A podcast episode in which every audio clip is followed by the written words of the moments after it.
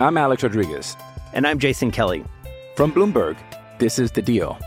Each week, you'll hear us in conversation with business icons. This show will explore deal making across sports, media, and entertainment.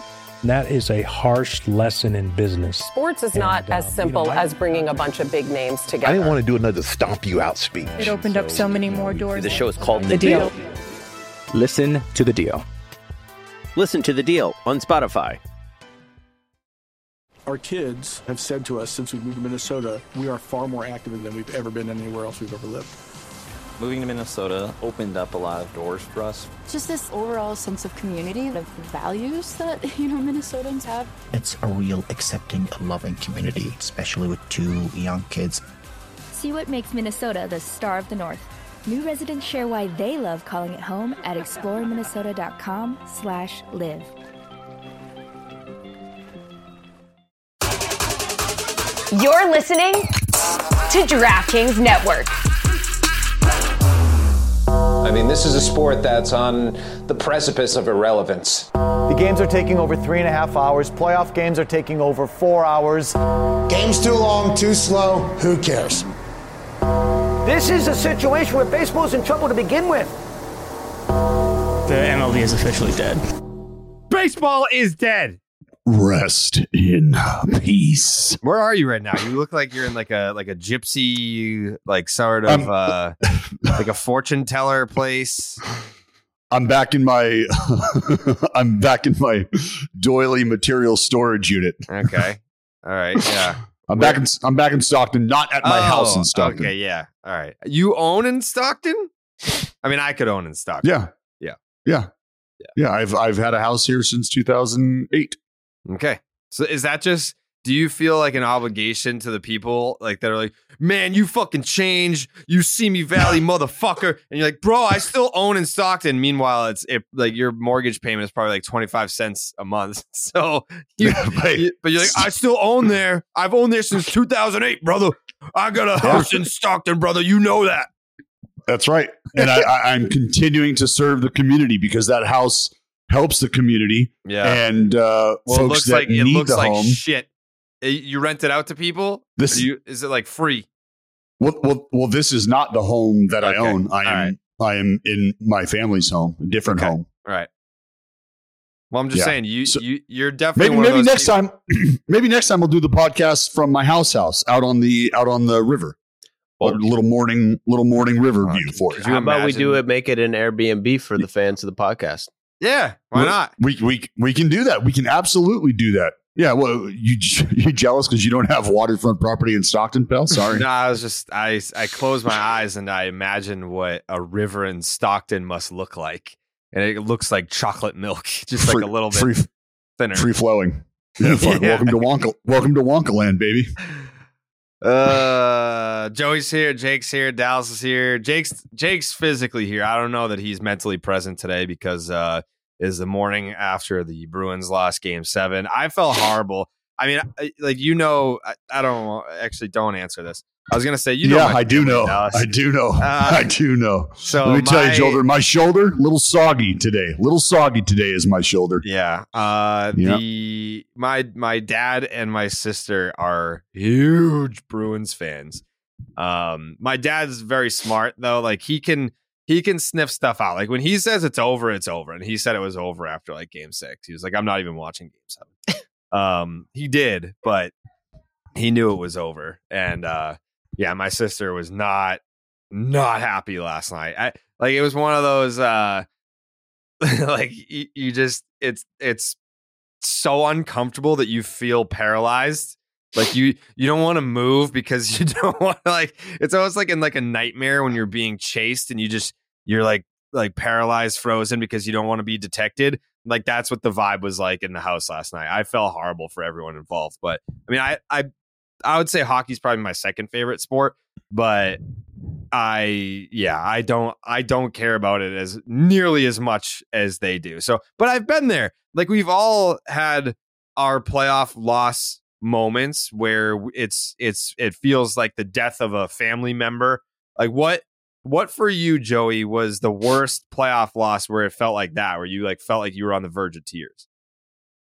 I fucking cried my eyes out, bro, when the Braves. I was like six, dude. We lost to like the we lost to Roy Oswalt and the Astros. 2005. yeah, Roy Oswalt. That was the game. but uh that one and losing to the Cardinals like 15 to 0 in the first inning, 2019. Uh, oh yeah, was was, terrible. was that 19 or 18? That was 19. Yeah. That was bad. Just knowing that it's over before it even really starts, that's got to be that's got to be a tough feeling. Because especially was that was that a one game playoff? No, that was game 5. Okay. Yeah, I mean when you when you play an entire season, like that's why I felt so bad for Bruins fans. You play an entire season where you're just fucking waiting for the playoffs to start.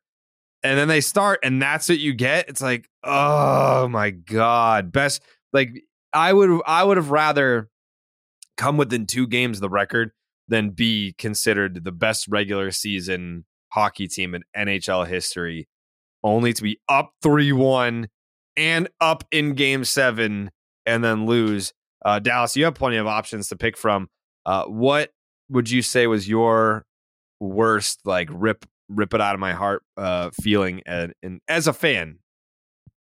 Uh, well, as a fan, I'm I'm gonna go. I'm gonna go 0-2 Giants. I mean, Mm. watching, watching, watching the utter collapse Mm.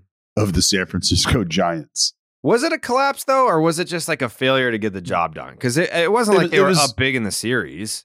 Uh, They were up. The, the game was over. They should have won the game. Game's done. Done. We're all done with this. We're now going to be world champs now, and that just didn't fucking happen. Mm. Just did not happen. Yeah, you got And it Tim Bar- Yeah, it left Barry Bonds having one of the fucking most awesome moments in postseason, uh, just meaning nothing.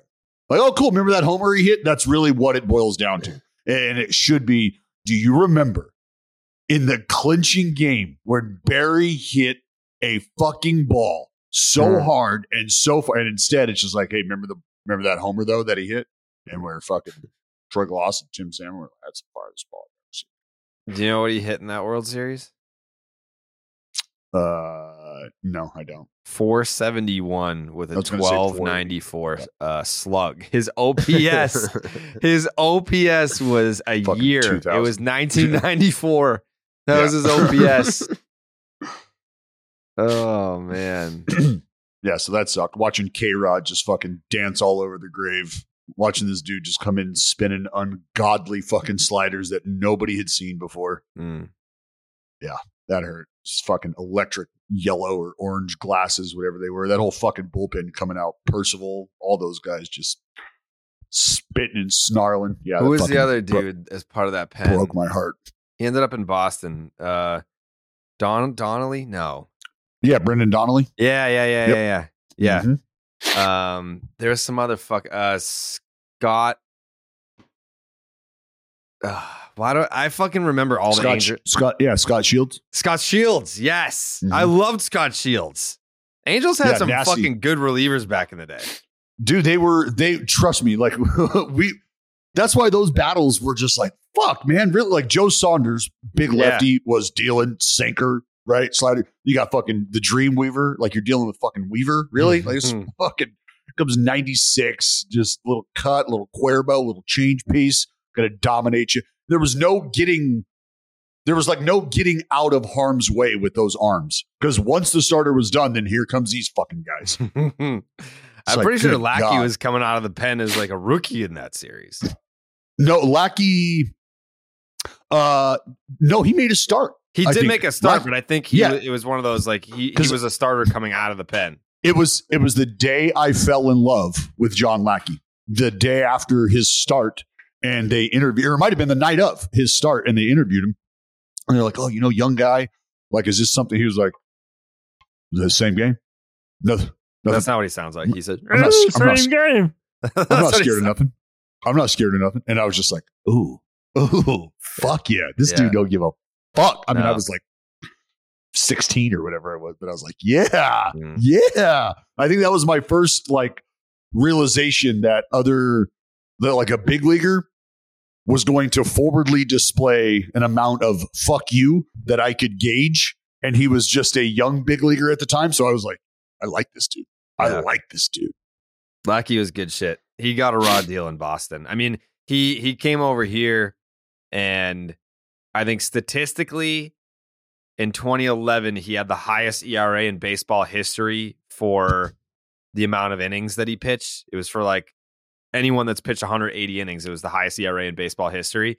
But he was hurt, and he was trying to like justify the contract that the Red Sox gave him. Mm-hmm. So he pitched hurt in 2011 got clipped, missed all of 2012, and then in 2013 comes back and has the redemption tour and is a big piece of that Red Sox World Series championship.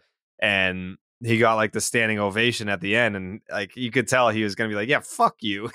like I, I did this for my teammates. I didn't do it for you, fucking assholes, you Dunkin' Donuts drinking motherfuckers. Yeah, you've been crushing me the whole time. I've been getting lit out here trying to leave my arm on the mound for you assholes. Yeah. And you just bury me daily. Yeah. Yeah, Yeah. he got a raw deal.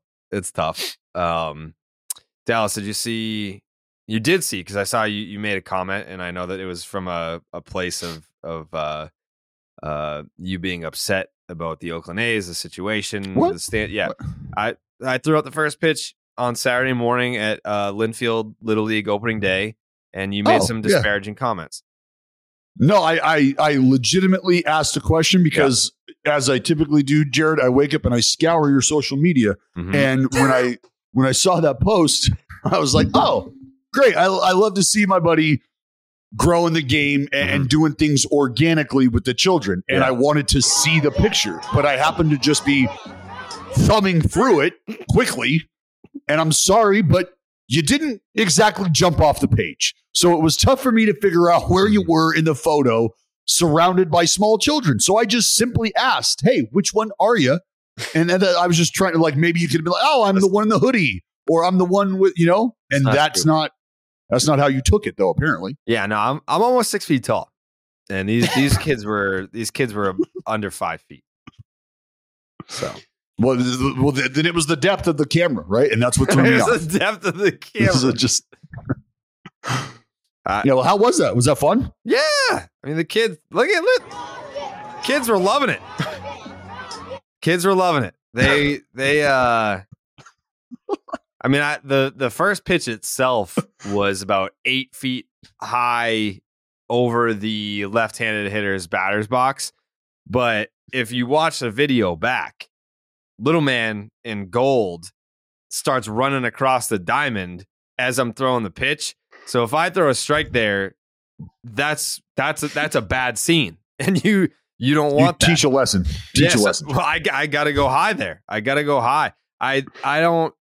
No, Admittedly, I you tell the kid to get get the hell off the range when we're live. I mean, we're gotta- fucking firing right now, bud. You cannot be down range. I know that's what I'm saying. You got to keep them on a leash or something like that. But yeah, first pitch was nice. Nice little field. Get to meet some people in the neighborhood. Uh, you know, it was my first time throwing a first pitch since I did it at Fenway Park and Red Sox Yankees Mm. Sunday Night Baseball. Um, Hey, uh, Jared, what's the single mom population like in Saugus? I would imagine fairly high. this is Lynnfield, not Saugus. oh, Lynnfield. Like, well, I would imagine in that whole metropolitan area. I feel like there's there's some single moms out here. yeah, Yeah. yeah. Mhm. I, I'm just gonna just gonna give you a little advice. Yeah. I would make that little league first pitch tour a thing if I were you. Just, Yeah. I'm just. I mean, I, I needed some better weather though. Like I had to wear like my No, no, no, no, no, Jared, Jared, fucking soup weather. Great, great single little league mom For weather. single moms. Yeah. Yeah. Well, I mean, Yeah. listen, I'm available. Uh, send me send me an email, Dallas Braden at oaklanda's.com. That's my that's my little league uh, first pitch manager's email. Uh, and, and I'm on a tour. I'm on a tour right now. So Yeah, you should capitalize on that. yeah, imagine like there's there's a lot of pressure in throwing out at first, but maybe not a, a little league game. Like I I'm not I wasn't as uh cognizant of my surroundings for for that one. But you know, you go Yeah. to like a minor league game, it's like you like there's there's probably people in the dugout that are like, fuck this motherfucker, man. Like like I'm actually a professional baseball player and like this fucking guy, like why does anyone give a shit about this? But the little league, they're just kids for the kids. It's all for the kids. That's it. That's who you're doing it for. Mm-hmm. Growing the Waco. Yeah. This baseball season is in full swing. Whether you're rooting for the home team or betting on your favorite player, DraftKings Sportsbook has got you covered for all this season's action. And right now, new customers can place a $5 bet and get $150 in bonus bets instantly. Plus, everyone can hit one out of the park with DraftKings stepped up same game parlays. Boost your winnings with each leg you add up to 100%. Join the big league action right now on the DraftKings Sportsbook. Download the app and sign up with the promo code Jared, J A R E D. New customers can bet just $5 on any bet. Get $150 in bonus bets instantly only at the DraftKings Sportsbook with the promo code Jared. Uh, Jake. Hey, it's Kaley Cuoco for Priceline. Ready to go to your happy place for a happy price? Well, why didn't you say so? Just download the Priceline app right now and save up to 60% on hotels. So, whether it's Cousin Kevin's Kazoo concert in Kansas City, go Kevin, or Becky's Bachelorette Bash in Bermuda, you never have to miss a trip ever again. So, download the Priceline app today. Your savings are waiting. Go to your happy place for a happy price. Go to your happy price, Priceline. You may have noticed that I skipped you on the what is the most heartbreaking loss. I don't know like where you would put this one last night. Uh I don't like it's got to be what top 3? It's a bad one Bruins wise, but Bruins are my third favorite team, so in terms of all time like Red Sox take the cake mostly. Which which loss hurts the most? Uh like I was 14 I think for the 2011 collapse and I just remember being at my dad's place and just crying like all night. Um I just remember That- dumping a bucket of chicken on my head, drowning myself with a bathtub full of beer. How Fuck. stu- as a former player, Dallas, how stupid was that scandal? Like you're gonna blame the collapse on chicken and beer? Like every I- I- fucking team doesn't do the same thing. What a what a all that was was I just like, felt so bad. I felt bad for the players. I felt bad for the clubhouse managers. I felt bad for Tito. I felt bad for everybody because anytime a story like that gains any sort of momentum, regardless of how much truth there is to it or whatever, it's easily explained and it's easily, I don't want to say justified, but it's easily explained as to what the fuck's going on here. Well, if you just listen for two minutes, I'll tell you what's going on here. And this happens fucking everywhere everywhere. So the the issue was it was the timing of how the team was playing, what those wins were going to mean, or what those losses eventually meant, and the fact that somebody was like, and we're still talking about this publicly. This is something that's going on. Well, you know what? We can't point to anything else, so we'll just blame this. We'll blame this lackadaisical, loose fitting clubhouse as to why they can't get their shit together down the stretch in the most important time of the season. Let's blame it on Let's blame it on their priorities. Let's blame it on the antics going on in the clubhouse. Chicken and beer. Do they they really even blamed it on care? chicken.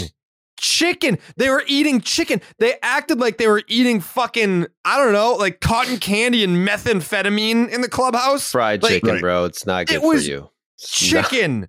Chicken. The motherfucker Pablo Sandoval, like he he wasn't on the chicken and beer team, but there was a game that he left. He got pulled from the game. It was a day game. Had to be removed from the game for dehydration, and he was, it, you know, th- those green Gatorade bottles. He had Coca Cola in it. you motherfucker was drinking Coca Cola in a green Gatorade bottle during a day game when he's obese and they had to take him out. Like, that's like an actual dietary issue. With chicken, oh my God, they were eating chicken. Chicken, Dallas. Yeah. Like uh I'm gonna tell you right now, you go up in the clubhouse, like in between, and this is how it used to be, and it's not this way anymore because things have changed, comfort levels have changed. Guys are fucking macking snacks in the dugout. like in Derek the dugout. You're watching bananas. guys. Yeah, you're watching guys polish shit. Like that was just a huge, huge no no. Like you just did not do that. Like what the we have a lunchroom. Get your tired act back up into the lunchroom and quit turning this fucking dugout into a cafeteria. That's how the conversation used to be, right? Like you remember the remember the the football movie Little Giants. Mm-hmm. Look, he, the, the kid gets fucking lit up and he's laying on the ground and he takes his helmet off and he's got a fucking sandwich in his helmet. He's got like a PB and J in his football helmet. And the coach is like, "We don't treat our fucking helmets like a lunchbox." You know, he's like, I'm hungry. Ah! You- you- no, we're not doing this. Is the big leagues. Mm. So for that to happen, yeah, it, it was. It was very. I was just like, no, no way. Like they're really gonna make this a thing. Yeah. Yeah. I was thinking about it over the weekend. Uh, for the four o'clock games, if you're if you're the starting pitcher, what like what do you do? Do you eat before? Or do you eat after? Well, a four o'clock game for who? For you. I, we don't have four o'clock games. We have a one o'clock game. We have a seven o'clock game. Well, we have four o'clock games, so put yourself in that position. Um, you know what's funny is I'm actually having this conversation right now with uh with my nephew, one of my nephews, because he's a high school athlete. He is a pitcher. He's a good pitcher. um, and routine is something we're talking about, and taking care of your body, preparing your body, especially on days that you're performing, and understanding what you're going to feel on that day and being consistent with what you put in your body on the days that you're asking your body to perform. And, you know, his response is, no, I, I understand that. I don't want to get too caught up in like superstition where I'm eating, you know, two egg whites. I got to eat one through half the shell in 30 seconds or else the whole fucking days like, you know, that's not what this is about. It's about understanding that there are certain foods, fruits, basically energy that you can put into your body that will help you. And I always use the example of you don't see NASCAR drivers shitting in their gas tank right before they start their car to go run a race. Why? Well, because nobody would shit in their gas tank and then get upset when their car doesn't start or their car isn't running optimally. So why would you do that? I which is shit in my gas essentially exactly, which is what you do when you load up your gas tank with chicken fingers and chocolate milk. You're basically asking the gas station attendant to just pull their pants down. Could you squat over my gas tank, please? And give it about 10 minutes. And then when you're done, don't wipe. Just let me know. I, I should be fi- I should be ready to redline this bitch. That's not, that's not how we do this. yeah. My whole life is just shitting in my gas tank. Yeah, but I ate before games. I ate a, I ate a, uh salami ham and turkey sandwich with a salad. No, that sounds boring. Yeah, at the ballpark before I pitched, It's probably and the same dinner every night, every five days. Okay. You ever eat candy bars? No. Uh, I used to be a big payday guy. You would be like an obscure, like, oh, I'm I'm off the off the menu candy bar guy. like, uh, sorry, man, I don't do Snickers or Three Musketeers. I do Payday. You you don't you Yeah, don't carry Payday? Oh, hmm, Totally, interesting. totally nuts about payday. Yeah, I get it. I get the nuts joke. Um, all right, uh, let's get into our stories from the weekend, which I know that you guys prepared for, right? Mm-hmm. I did. Okay.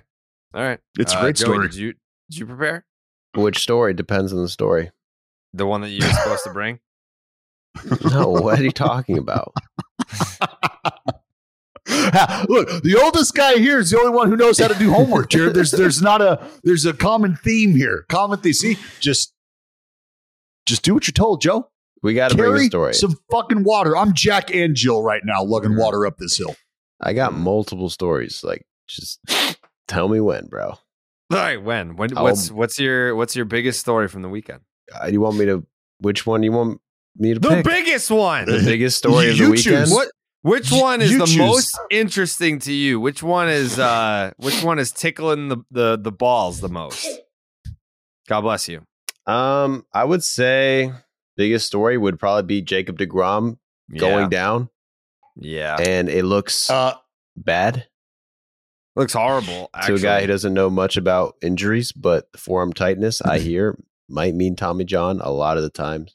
Mm. I wasn't gonna say the word, but it it do well, be, let's just it do be seeming that way. I sent you guys that that TikTok breaking down the body language. Um, you know when they're having a conversation on the mound with deGrom, and he, uh, I mean, there's no way to know for sure in that moment, but guys know, and I'm sure Dallas can speak to that more. But I think guys, when, uh, I mean, how many times have we seen a player leave the mound, uh, in tears and it's not always that it's the pain of the injury, it's knowing what's ahead because of what just happened.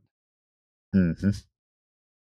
Yeah, that is what you're processing. And I think that's what in the video we saw, where you can see, you know, Jacob DeGrom almost going through the five stages of grief in a, in a matter of 30 seconds or so because he's telling them what he feels. Everybody understands what this area means. And for Jacob DeGrom, it's probably a like a self-reflection moment like as much as I've tried to make this not the narrative about me as a player, as hard as I've worked to try to physically not have this kind of shit happen to me, it feels like it continues to happen to me. And at this point, it's not a an opinion on Jacob DeGrom. These are the facts. He has performed when healthy, but when healthy has been rare, if ever. And he knows that as well. So he's facing his entire mortality, really. Like when I am healthy, do I have a full season under my belt? Oh, fuck. I just don't. When's the last time I was fully healthy? Like, is this how it's going to be for me? Am I all, and, and now, like, we're talking about two years, if so, right? He's made five starts, six starts. So this year's a wash. What, what how many, Joe? Six. Six. So this was his sixth start. So yeah, five starts coming into this start. So six start, gone. If this is the case, gone for this year. He's not Bryce Harper. So he's not going to be back in the lineup banging balls out in right field, waiting to bounce back. Uh, it's another year. 24, gone, if that's the case. And I know Mets fans are sitting here going, well, don't want to say I told you so, but there had to have been a reason. There had to have been some reason why we weren't going to go this route. And I think everybody understood that the risk was what it was. And it it's high, high risk. It's honestly like a, a, guy who's throwing 88 trying to punch guys out at the top of the zone. Very, very high risk. I don't know if it's necessarily the high reward as well, because you might be able to punch a guy out low in the zone, maybe something moving with your soft tired shit, Dallas. Why are you trying to throw guys? Why are you trying to blow somebody out up top? That's a high risk. So it's a high risk signing. What was the high reward going to be? The high reward was going to have to be 25 plus starts for Jacob DeGrom. I don't know how many people thought that that was realistically going to be a thing over the course of the next five years. Did anybody think he was going to make 25 plus starts a year for the next five years? No, and and I think when when it happened, it's not even hindsight's 2020 now that there's been an injury. We all you we we called it reckless. It, the the contract was reckless and it was because this, This is I don't why. want to say it was inevitable, but the odds seemed pretty high. It seemed like it, it was something that you you were not going to be able to avoid at some point during the duration of the contract. And here we are, six starts into the contract, and it's it looks yeah, pretty and it's, bad. it's yeah, and it, it's not necessarily the, the shitty part about this now. And I'm straight up. The shitty part about this is this is the engine. This is the engine that is breaking down now. Okay, this isn't the fucking side panel of the car. This isn't exterior. right? This isn't the spoiler that's starting to rattle on the back of the car that we could either just screw down or replace. That's not what this is. This is the engine now, the arm. So we've had back, we you know, little side Johnny, eh, eh, things that you can kind of navigate around. But much like I call the shoulder the party starter, because the shoulder means if you can't even get the arm going, I don't give a shit how good your elbow feels. Fantastic. You've never had elbow pain, but you can't even get your arm moving because your shoulder's toast. Well, now the elbow is hey, you might be able to get things moving, but what you feel out of your hand, you probably don't even feel anymore because nerve damage issues, like literally feeling the baseball. So the idea of being able to work through something like this, like it were a back or a side or a doesn't exist. You're now talking about the engine. Yeah, it's it's tough because I I think I don't know that everyone shared this same sentiment, but when the Texas Rangers signed Jacob DeGrom, I would say that some of us felt like that's awesome that they're continuing to spend after the Seager signing, after the Semien signing. Now here's DeGrom. Now here's Eovaldi. They're getting there, right? Like they're getting there. I don't think any of us, at least here, thought, all right, this is the year. Like they've they've loaded up and now they're gonna fucking take off and go. They enter the month of May 17 and 11. They're in first place. They have a two game lead over the Astros, who got off to a slow start, but they, you know, the Astros are going to pick up and, and they're going to do their thing. But at least the Rangers have told you we're in a position right now where we think we can at least contend. Like we can make a run at the division. We can make a run at a at a playoff spot. And they're not wrong for feeling that way. Like they they are talented enough to do that, but they need Jacob deGrom to be able to carry that out. Like if they're going to be a legitimate threat, they need Jacob deGrom. Well, you look at it like this too. What was the what was the narrative with deGrom in New York? Is that he would pitch his ass off, and the Mets would lose one nothing. He would pitch his ass off, the Mets would lose two one. He'd set some kind of ridiculous strikeout record with like, I don't know, fucking five immaculate innings in a row. Mets lose three three one, and it's like son of a bitch. Can this guy catch a break? Can the team figure it out with this guy on the mound? Well, in Texas, all they did was win each and every one of his outings. I wonder if that's ever happened in his Mets career, winning, uh, taking the mound in six straight games in which his team won. And they won, and they won him. So, so to the point of Jacob deGrom, them needing him, whatever it is, whether it's because I don't know, I don't know how many outings he went. I don't think he even. Uh, I would say one. Uh, he had one outing where it was seven innings, right? This year, and then everything yeah, else he has went. been. Uh, he shoved it up the Yankees' ass. Yeah, everything else has been because he's had two 10 plus strikeout performances this year. But He the whole point again is that and two out of his last three. okay, there you go. So every single time he's taken the ball, the Rangers have won the game. He And now he I don't went know if he takes seven the ball. against the Royals with nine strikeouts. He struck out eleven against the Orioles back on April fifth, and then he struck out eleven against your He just punched. Yeah, just I was gonna say, he just punched us out.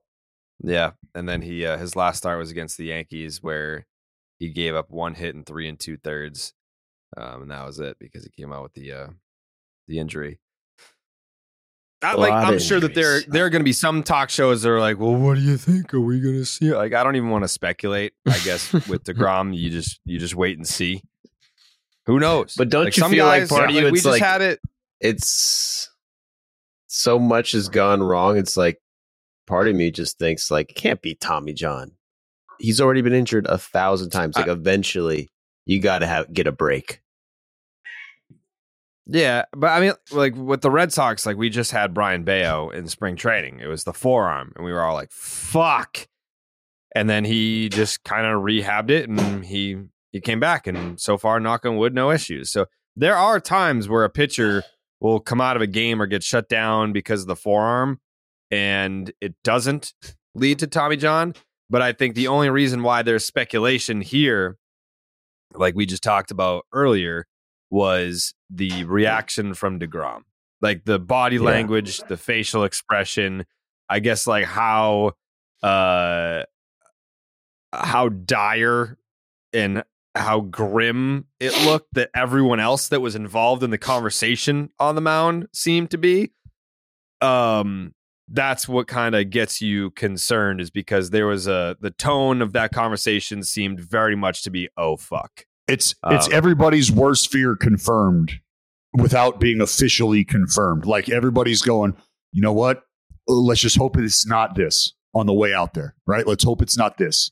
And then you get out there and he tells you exactly what you didn't want to hear. And you, the manager, the pitching coach, the trainer, everybody takes a collective fucking breath and goes, all right, well. And then from there, you, you don't want to ask another question because you have all your answers. It's your forearm, it hurts. Everybody knows what we're scared of right now. Yes? Show of hands. Are we all on the same page? Deathly afraid of TJ? All right, let's get the fuck out of here. Let's get off the mound and let's fucking figure it out because that's the only thing left to do. That's it. Mm-hmm. We'll let the swelling go down tonight, get an image tomorrow. Probably go get a second opinion if we don't like that grade one, potential grade two strain diagnosis. And then we're going to have to determine whether or not we want to rehab this out or do we want to send the best arm talent on the planet under the knife to hopefully and potentially recover maybe a year and a half or so of what's left on this contract on the other side of this. Yeah. Well, I mean, Yeah, you know, if you're if you're a Rangers I- I fan, think- you got to be doing freaking rituals and shit because it's like you can't lose Jacob deGrom and like make the playoffs or even to the division. Like they rely on him so heavily. That's why they gave him this contract. If you want to be positive, forearm injuries in 2021. Didn't get Tommy John. Maybe that's good. Maybe that's bad.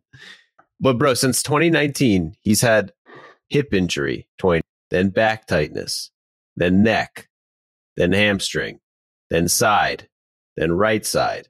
Then he had an elbow injury. Then he had shoulder injury. Then he had forearm injury. Then last year, shoulder injury. This year, Wow. wrist. You and now it's listed as an elbow today. That's every so, body so, part. there- so there's been injuries. Well, when you look at it, the posterior chain seems to be breaking down. Neck, yeah, I want to see back, like they need to and make now like it's a starting to map. move and and well, neck, back, obliques, so core stabilization, and now it's getting into the extremity.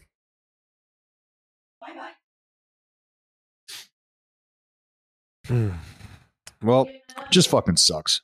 Yeah, I mean, we're hoping for the best. It it didn't look good. The uh, it, it was the body language for me did not look good. Um, but to to Dallas's point, there will be multiple opinions given. Like you don't just go to one guy and say, "Hey, how's it look to you?" Oh, TJ, all right, sounds good. See you Tuesday. like you know, especially with a guy like deGrom. But i- i- if you're if if if it, if it was gonna happen, I feel like if you're a Ranger fan, right? you had uh, for as excited as you were about the signing had to know that this was a possibility that that you would cross this bridge at some point i think it's better to get it out of the way now on the front end is that i don't if there's that- never a good what- time for it but No, that's why I said you hope you hope this all images today, second opinion today, and then let's have a conversation and let's let the athlete decide ultimately what he's comfortable with based on the options laid in front of him. That's what today is about. That's what tomorrow is about. All right, we got to take a break and talk about Zyn nicotine pouches. We're always talking about what a team needs to get to number one, but Zyn nicotine pouches are already there. Zyn has helped millions of people achieve a lasting change, earning the title of America's number one nicotine pouch. If you're a smoker or you're a dipper looking to make a change, look no further than Zyn. Zyn is made with six simple ingredients and is available in a wide range of varieties, including spearmint, citrus, and even coffee. And it's available in two strengths so you can control your nicotine satisfaction. Because it's discreet, you can enjoy it anywhere, anytime, so you never have to miss a moment of the game. Plus, every can of Zyn earns you points towards premium items like tailgating gear, top of the line tech, Zyn swag, even gift cards. Find your Zyn at your local convenience store or online at Zyn.com. That's Zyn, Z Y N.com. Warning this product contains nicotine. Nicotine is an addictive chemical. Uh, I'm Alex Rodriguez. And I'm Jason Kelly. From Bloomberg, this is The Deal. Each week, you'll hear us in conversation with business icons. This show will explore deal making across sports, media, and entertainment. That is a harsh lesson in business. Sports is not as simple as bringing a bunch of big names together. I didn't want to do another stomp you out speech. It opened up so many more doors. The show is called The Deal.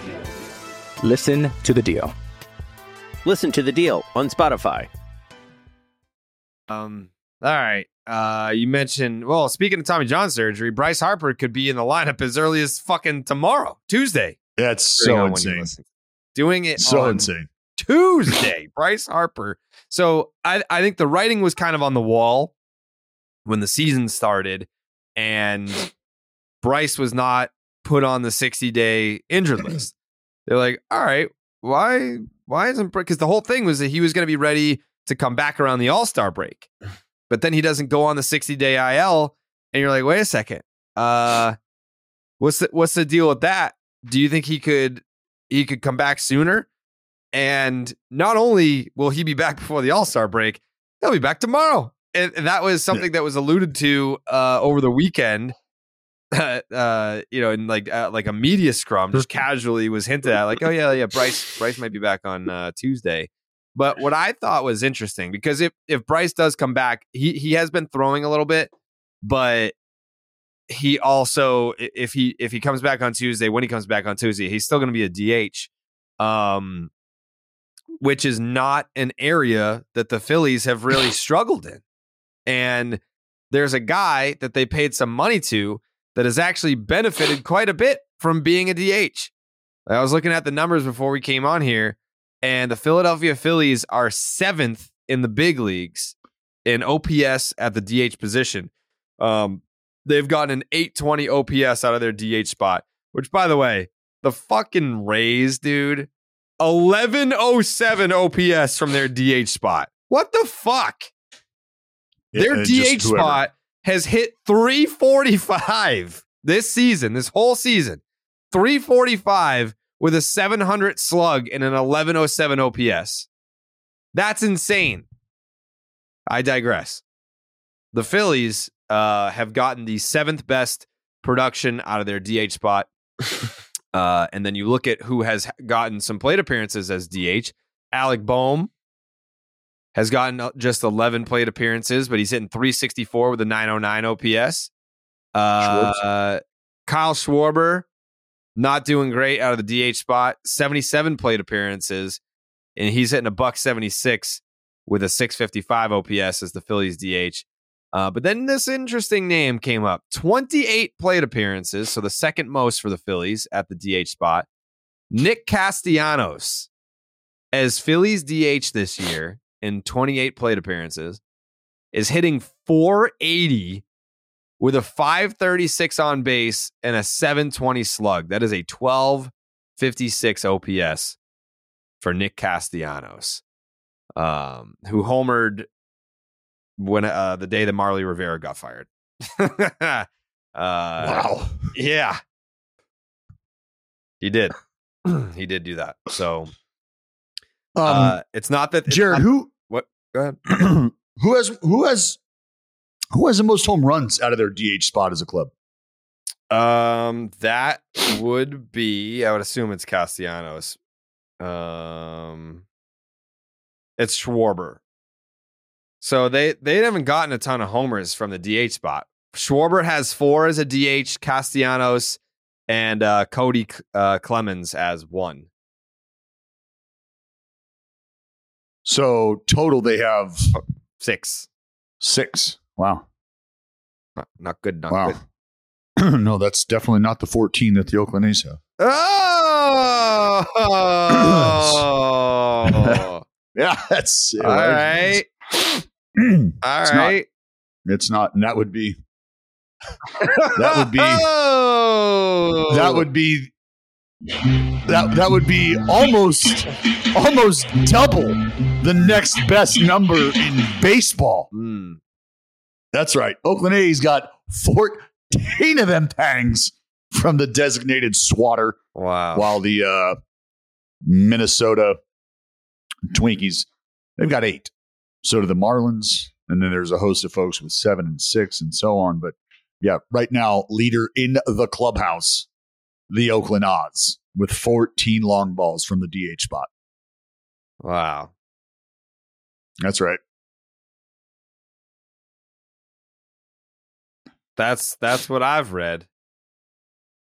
That's yeah, I mean, look, last thing you want to have happen is the ball literally end up in Bryce Harper's hand and him have to make a play because we all know what Bryce Harper is going to do, don't we? Yeah. You think he's putting that shit in his can. back pocket? Uh-huh. you think Bryce is going to underhand that shit somewhere? He's going to let that motherfucker fly. And you got to protect him from him. You got to protect him from the game. He's a fucking gamer. He's not going to, like, I don't know that this dude knows how to go out there. Like, you're asking a guy who's more than willing to run through a fucking cement wall for a fly ball to, uh, to not like, ah, it's going to be a tough one to reel in.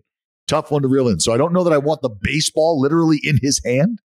So how do we do that? Well, we just don't put him on the field, so he can't touch the baseball. All right, let's let him fucking hit the baseball. But if he touches it, we know this guy. He's gonna fucking throw it.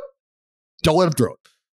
Well, that kind of what confuses me is because we're talking about deGrom, and we're like, oh, he's done for next year with Tommy John. Like it takes two years almost to recover from Tommy John. Bryce Harper had Tommy John six months ago, and they're already trying to work him back in the lineup. I get he's not a pitcher, but if he's in right field, No, no. he's going to throw Stop. a ball Stop. 90 miles Stop. per hour. Stop. How many times in a game, Joe, will he do that? On a great day, a great busy day for Bryce Harper, how many times is he letting the ball fly at 90 miles an hour? Uh, three times. Cool. That's, you know what, that's not? It's not 95 times. Six times. and it's not every 15 seconds.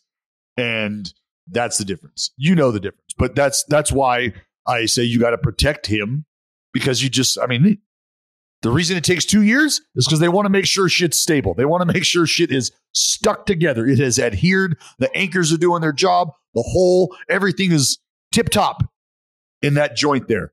And for the big fella, Bryce Harper, like, look, you're not going to make that many throws. Yeah, you can go play catch and ease into it, but I'll be damned if we need you fucking letting it fly. That's always something I've been curious about. Honestly, it's like you get Tommy John, you wake up the next day and you throw a baseball. Like I guess it hurts like shit. Like why does it take two years? Like your arm, what does it feel like? You're just sore as fuck. Your range of motion, you go from you go from being able to do this right to then waking up and your arms like this. And they're like, all right, let's extend it, and you go, oh my god, oh my god. And they're like, yeah, you're probably not, yeah, I don't think you're ready to throw. so just like when you have ACL surgery and they're trying to, you know, flex your leg out and get you get you beyond 90 and same stuff. Same stuff. Hmm. Not good. Just brutal. Just brutal. But if there was anyone that was going to have superhuman healing skills, it feels like Bryce Harper would be in the conversation for that. Yeah. Guy works out. It sure does. Like if we found out that he was made of like Valyrian steel, nobody would be surprised. Yeah. And we are now joined by none other than our very own Justin Havens. Hey, yo. Hey, Jay. Hey, how are you? Fine. How are you guys? Great. We were just talking about Bryce Harper, and I mean, we haven't really like we did our our stories from the weekend. Uh, we talked about me being for the kids, throwing out first pitches for Little League opening days. Uh, we we did deGrom, and now we're talking about Bryce Harper coming back from uh, Tommy John surgery. He's going to be in the lineup tomorrow potentially, and when a lot of folks thought that he was going to be back around the All Star break. So, if you'd like to jump into the Bryce Harper conversation, we'd, we'd love to have your take on it. I mean, I was just reading fastest on record return uh, for a Tommy John uh, participant uh, on record, uh, which is Ooh. crazy. I think Tony Womack had the previous record, if I remember correctly. Tony Womack. Tony Woe. Wow. Um, Well, didn't uh Aaron Hicks like not miss a game? mm, There was something weird with that, right? Yeah, like he yeah, yeah, like he Hmm. yes. He got Tommy Look- John. He was just back the next day. I don't know if it was back the next but like look look yeah, look look it up. There's something weird to that. Or like maybe a like a fucking week or something. I don't know. yeah.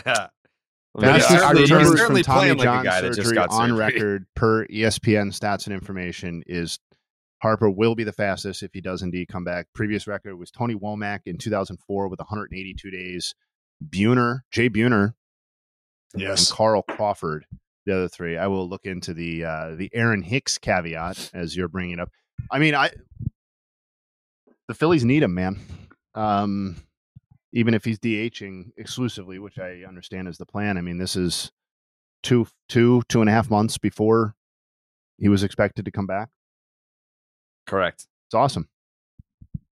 I mean, I, I think they're probably too far gone in the division. Like, I don't think one player is going to make the difference for them in that regard. But I, if I recall the conversation correctly about the Phillies to start the season, um, it was always more of a wild card hanging hang around around 500 in the in the wild card conversation until Bryce Harper gets back and you're you know close to as fully intact as you can be in the post Rhys Hoskins era. Uh, and that looks that's what they are. They're 15 and 14, four games back, still very much in the thick of the wild card stuff as most teams are in April uh, or May 1st. But yeah, good There the are a lot of really the good 15 and 14 teams out there right now, though. People are saying. Yeah, I mean the key is the key is that they're not not in the conversation, right? Like that because it's like we say it's May 1st, but there are already some teams that were expected to be on the fringes of the wild card conversation or squarely in it that have played themselves completely out of it. Uh, the White Sox being the most famous example of that, but uh, the Phillies didn't do that, and they had similar depth concerns uh, that we talked about with the White Sox. So I'm excited to see Bryce back. Did any did anyone on this podcast pick the White Sox to make the playoffs this year? Disgusting. I hope not. I hope not. Yeah, I don't know that I. I definitely don't think I did. Um, Oh yeah, so so the Aaron Hicks thing. Uh, what happened was is because the 2020 season began late in July. That delay allowed him to not miss any regular season action. Got as got he it. recovered from Tommy John. So Got it. So we you were talking right. You were talking games. I was reading something based on days. That's where that's also where the confusion was. Um, Sure. Well, not not confusion. Yeah, just no, no, no, two not different. Yeah. Yeah. Yeah. So yeah, again, again, I was right. well, I mean, No, it's cool. You you showed up and you were wrong. No problem. right, wrong, It's fine. right, Good to have you though. Yeah. No, it's good. I mean, hard, cold, hard facts. Aaron Hicks should have taken more time to recover. My personal. Yeah, I think he's still recovering. Yeah, he might be. Uh, Dallas, you uh, you alluded to the Oakland A's offensive production. Is there anyone in I- particular that you would like to highlight? I'm glad. You know, Jared. I'm glad you asked. I am glad you asked because there is a fellow that's banging the baseball around the Coliseum these mm-hmm. days. A fellow that hit a ball yesterday. He hit it, and I swear to God, every time I see a ball hit like this, I go into a fucking cold sweat and I want to track down Ty Wigginton and give him a piece of my fucking mind because he shit all over a changeup out of my hand and hit it a fucking country mile into the night sky in Oakland. And I was just like, that's, I've never had anybody cover a fucking changeup like that off of me before. Like you had to have known that was coming. So every time I see the ball go up in a certain trajectory, certain exit velo off the bat, I just I just start to shudder. Oh God, oh God. And that's what happened. Brent Rooker hit a ball yesterday that was fucking clobbered. Just clobbered. It went high as fuck. Felt like it was out of the stadium. Then it came back down, dropped into the second deck. High drive, left field, down the line. That oh, baby is gone. Second deck. Three to one ace. I don't even know what to say. I don't. Yep. I'm, Second deck. That ball was annihilated. the whole time? That downtime? That downtime in between i'm looking at Kipe and i've got the fucking cough button smashed. I'm looking at Kipe and i'm going oh my fucking god. Oh my god. I'm just mouthing and, and Kipe is looking at me. He's like he's just nodding his head like yeah that was crushed. Yeah, yeah off Lodolo. yeah nick lodolo who oh my god Nasty. Oh, he's nasty. He's nasty. But Jared, he he had given up he had given up six home runs coming into the game yesterday. Unfortunately for him, five of those home runs have come in the last two outings. Mm, And it didn't stop for Lodolo yeah, because Brent Rooker got in on the action. Yeah. Um, yeah, he's got a fucking nasty slide piece, nasty little back foot slide piece. But uh, eh, good, good fastball. Mm-hmm. He was, he was he was fun to watch. But yeah, swinging A's had other plans Yeah. for Mister Lodolo. That is now over eight and two thirds innings for Lodolo. Fourteen runs over his last eight and two thirds. Not good. No, Uh, Jay, hey, did you have a story from the weekend? I mean, my stories were kind of uh kind of like April, like the Yeah, month sure. of April in, Sure. in themed. You want me to rip off some some nugs here? See what interests you guys. Please, yeah. All right. We'll start with the A's. We'll start with the swinging A's. I don't know if we've covered this, but just to kind of put a cap on their March and April, uh, it was the worst winning percentage in March and April for any team uh, in baseball since the 2003 Tigers. Who So went- glad you showed up. That team Yep, lost who what, like three and 111 21. games? What's that? How many games did that team lose? 111? Yeah. I think that'd be a success. Um, Mm-hmm. On the other side, positive spin. The Rays, 23 and 6, best winning percentage in March, April since the 2001 Mariners. Ooh. 116 game winners. Yeah. Yeah, legendary team. Similar star power, I think, to the current Rays. A lot to a lot of similarities there. Uh, Luis Arraez, uh, 438 batting average. Uh, that's the highest March April batting average by a qualified batter since we're all going to remember this one. 2014 Devin Mesoraco, Oh, yeah. who hit hot start. 468 in March and April of uh, 2014 for the Reds. Uh, big time catching prospect at one point. Uh, this is following up on a previous note. Uh, Max Muncy did it. So, round of applause to Max Muncy. He became the first batter since Barry Bonds in 2001 to have 10 plus homers uh, and fewer than 20 hits in the March of April. So, uh, when he makes contact, it's going yard. Uh, Justin Steele, friend of the podcast. Um, Slicing and his- dicing. not yeah, not his best start yesterday, but that says more about how dominant he's been than the lack of quality of his start yesterday. Uh, lowest ERA by a Cubs pitcher, it was 1.49 in March and April since obviously this is for starting pitchers since Greg Maddux in 2006, the second Cubs stint for Mad Dog. He had a 1.35 ERA in March and April of 2006. Matt Chapman, we've talked about him. His 687 slugging percentage in March, April. That's the highest by a Blue Jays player since the legendary 2011 Joe Jose Carter. Bautista season. Oh. How many That'd be did he pretty hit that special. year? That'd be pretty special if he replicated that. Joe Bats. How many home runs did he hit that year? What was it 56? That's what I Am I making guessed. that up? 52, maybe? It was uh 50. Well, that was in 2011, he hit 43. 2010, he hit 54. Ah. God. It's crazy because 2011 Hmm. was actually a better season despite the fewer home runs. Um, uh, the White I Sox. able- eh, yeah. No, you. Do you think that like history history kind of quickly forgot how great Jose Bautista was? I no. I I kind of love players who jam in like all of their career value into like half a decade. Yeah. In a and little it's just burst. like they they were a phoenix and then it's just kind of gone. And that's kind of how I remember him from like 10 to 15. I mean, that's how it was. He was an all-star for six straight seasons and never before and never after. Nothing wrong with that. No. No. He got paid too, I Yeah, think. well- at least on some no, because he he wanted He that. got he 104 wanted that ex- dollars. from yeah, but total. I'm talking about like like he never got his big contract where he was. uh I think he came Oh, into like a spring training 2016 and was looking for like six years, like 150 million or something like that. And the Blue Jays told him to kick rocks, and then Well, isn't mean, that what do you mean? Isn't correct. that what he got? no? Like, what was the deal that he got in Toronto? He signed got- a deal.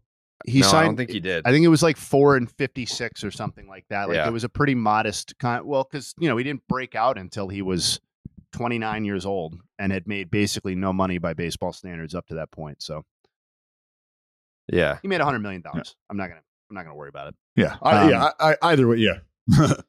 Uh, White Sox eight and twenty one, worst uh, win loss in March April uh, in franchise history.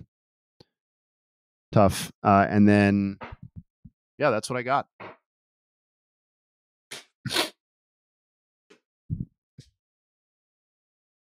the uh the Chicago White Sox um having the the game that that took place yesterday was one of the more surprising happenings of the entire season. You've lost 10 straight baseball games and Like the what was happening? Like they were no hitting the Rays, then the Rays scored 10 runs in the same inning.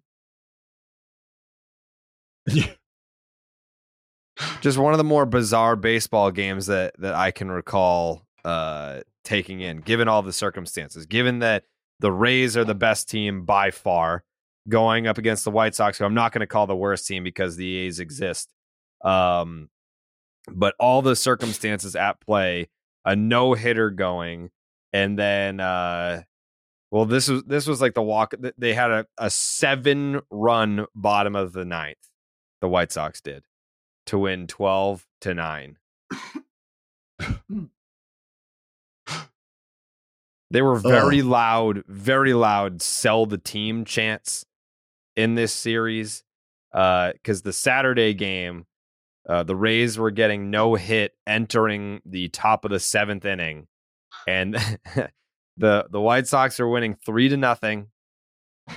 The Rays were getting no hit going into the seventh, and then the Tampa Bay Rays proceeded to score ten runs in the seventh, and then one run in the eighth, one run in the ninth the White Sox lost 12 to 3 to lose their 10th consecutive game. Um, so that that that victory that they pulled out on Sunday was one of the more unlikely happenings to take place this season, given how great the Rays have been, how great they are, how awful the White Sox have been playing, how awful they are.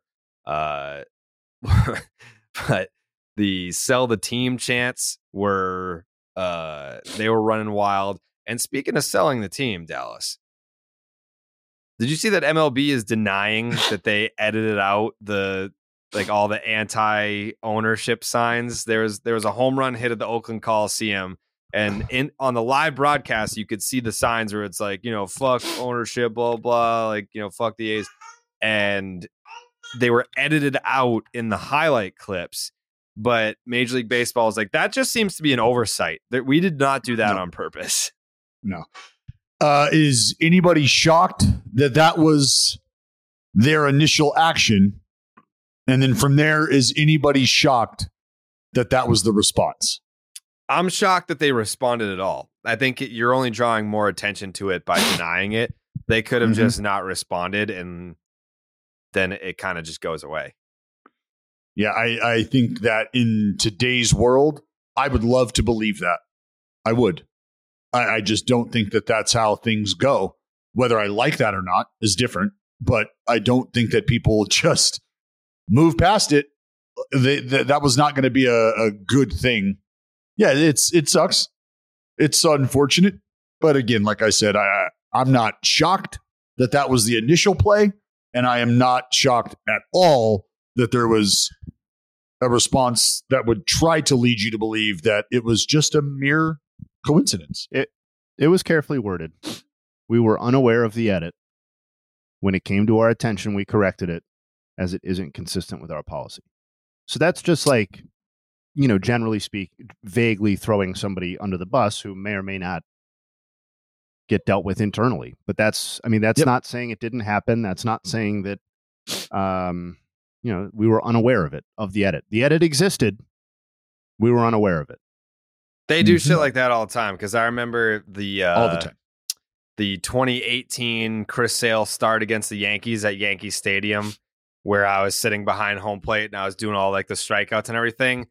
On the on the posted highlight clip, they like cut it down so that you can't see me doing that. Well, and yeah, like, go ahead, Jay. No, I was just going to be. I, I, to me, eh, and we've all got some experience with video edits and highlights and stuff like that, but like to me, there is a real difference between uh, cropping the video in such a way where we can't see Jared Carrabis, but the action isn't impeded, and then there is like actually editing out what visually exists in the video, right? Like that's what happened with the A's Yeah. video. Am I am I right, or did I misunderstand? Like, Uh, so like I would have agreed with you if it was a vertical video that they made. Or no, if it was a horizontal video that they made a vertical video and you could no longer see me because they were trying to crop the action. This video was a horizontal video that they made horizontaler and like cut it down here just to get me out of the clip. Like it was very intentional. And I think we both know that there are people over there that don't like the company that I used to work for and did not want that clip to that to be the central focus Well- of the clip. Like it was well, very and I also purposeful. think just going back to the to the specifically to the A's part of it, uh, or the that highlight rather is like we, we can never lose sight of the fact that the the number one priority as far as what they put out on social media is to protect the image of the league ownership and the commissioner and that is above and beyond any promotion of the actual game so Mm. that this took priority it should not be seen as a surprise that they No. edited it the way that they did i think is a little bit surprising uh, whoever was in charge of that but um, that it happened i don't think or that this was prioritized this perspective uh, shouldn't be surprising Yeah. It's just stupid. Like you're just drawing more attention to it by being like, "Oh, don't look at this." Like A's fans aren't going to immediately know that that's what you're editing editing yeah, out. the- the- I- yeah. That's see. This is the one thing. this is not the fan base to be trifled with when it comes to stuff like that. Like if you if you think if you think right now this is a fan base that is going to just stand idly by and let little things like that go, sorely mistaken. just just out of curi- uh, curiosity, Dallas, because you mentioned like this is not the fan base to be trifled with. How many? I'm sure you've talked to fans, but just your your impression of knowing the fan base. How many fans do you think will follow the team to Oakland? Because I know that like, so I was fortunate. It's enough, too I- it's too early to tell. I was fortunate enough that I actually knew my great grandfather, like my on my dad's side, diehard Braves fan. Like he followed the Braves from Boston From- to Atlanta. To Atlanta. He fucking still watched the Braves. Like that was his team. Um, so I, I you have to figure that some A's fans will follow them to Vegas. No, Well, Jared, these ain't your great granddaddy's Braves, and these ain't your great granddaddy's A's. That's and true, This ain't this ain't your great granddaddy's baseball anymore No, because your great grandfather, our great grandfathers, all had the ability from the time they were a little guy, maybe to the time they graduated high school, to recite to you the entire roster of a team because it didn't fucking change because that's who they were. So very easy, very easy to follow them from Boston to Atlanta, right? Maybe even easier these days to cut bait with the team because there is no consistent player presence. There is free agency. There is the quibbling over dollars dollars between millionaires and billionaires that has soured the commitment from one fan to a team to be as loyal as it was back then. So there's a whole lot of differences between the game, the players, and the teams back then and now. That has a big impact on whether or not you're going to see fans follow. And it can be for a number of reasons. Are the same players on the team? I'll follow them. Is the team owned by the same people? I'll follow them. Are we anywhere close geographically to where I'm at so my interest stays the same? I'll follow them. So to answer some of those questions, are they geographically close? I know Raiders fans who jump on Southwest, no free ads, fly their ass to Vegas, and have a bang up time. Stay the night, some don't. And get on a plane later that night and come on back. It's a five hour drive from Southern California if you're a A's fan in SoCal. So now you're a little closer, or maybe kind of the same distance between Oakland. So a lot of things factor into this. I still say it's too early to tell. Why? Because I know that there were certain fans who there's a protest planned, right? Everybody wants to fill the stadium When to that, show June that what? it's uh 13 to show the fans that it's or to show everybody that's not, you know, it's not the fans. I know a lot of people who have started to say, I'm not doing that. Not one more dollar. Not one more dollar am I shelling out. Not going to do that. I was going to do that two weeks ago. Now I'm not. After the announcement, now I'm not doing it. And then there's other fans who are like talking to them and saying, look, come on, who cares? That's what they want. That's what they want. Remember, we're defending our name as a fan base. And so I, I think it just remains to be seen where people initial or where, where people ultimately fall on on their feelings on how things have transpired and whether or not they'll be able to set them aside should the team actually leave. Well, we'll see. I can't wait to see the Brent Rooker billboards all over all over Vegas. We've got to market their stars. Um, speaking of Yep. marketing, You'll see him in Seattle. You'll see him in Seattle. Speaking of marketing, um, the San Francisco Giants and the San Diego Padres played a two game, an odd two game series in Mexico City, and I just pulled up the statistics from this two game 11.